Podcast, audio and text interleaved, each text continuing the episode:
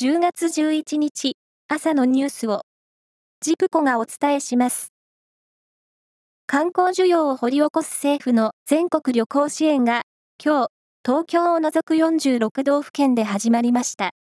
旅行代金の割引とクーポンの配布で1人1泊あたり最大1万1000円を支援します。東京都は20日からスタートし、全国で12月下旬まで実施する予定です。一方、新型コロナウイルスの水際対策も今日大幅に緩和され、入国者数の上限が撤廃されました。トヨタ自動車が発表した中国市場の9月の新車販売台数は17万2800台で、去年の9月より50.3%増えました。新型コロナウイルスの流行による新車市場への悪影響が続く中でも、中国政府の支援策もあり好調でした。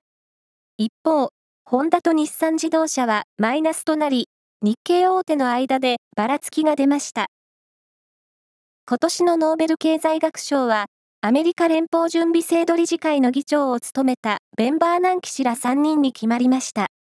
バーナンキ氏は、金融政策などの研究の第一人者として知られていて、実務を担った元主要中央銀行トップが経済学賞を受賞するのは異例です。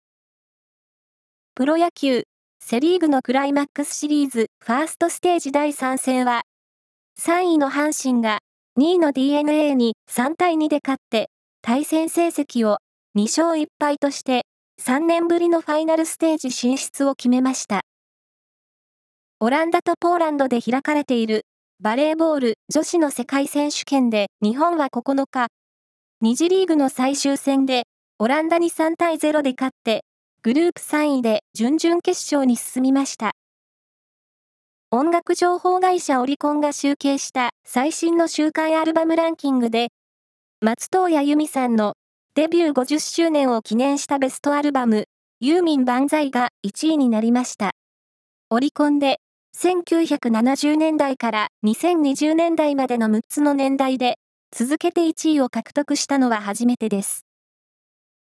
以上です。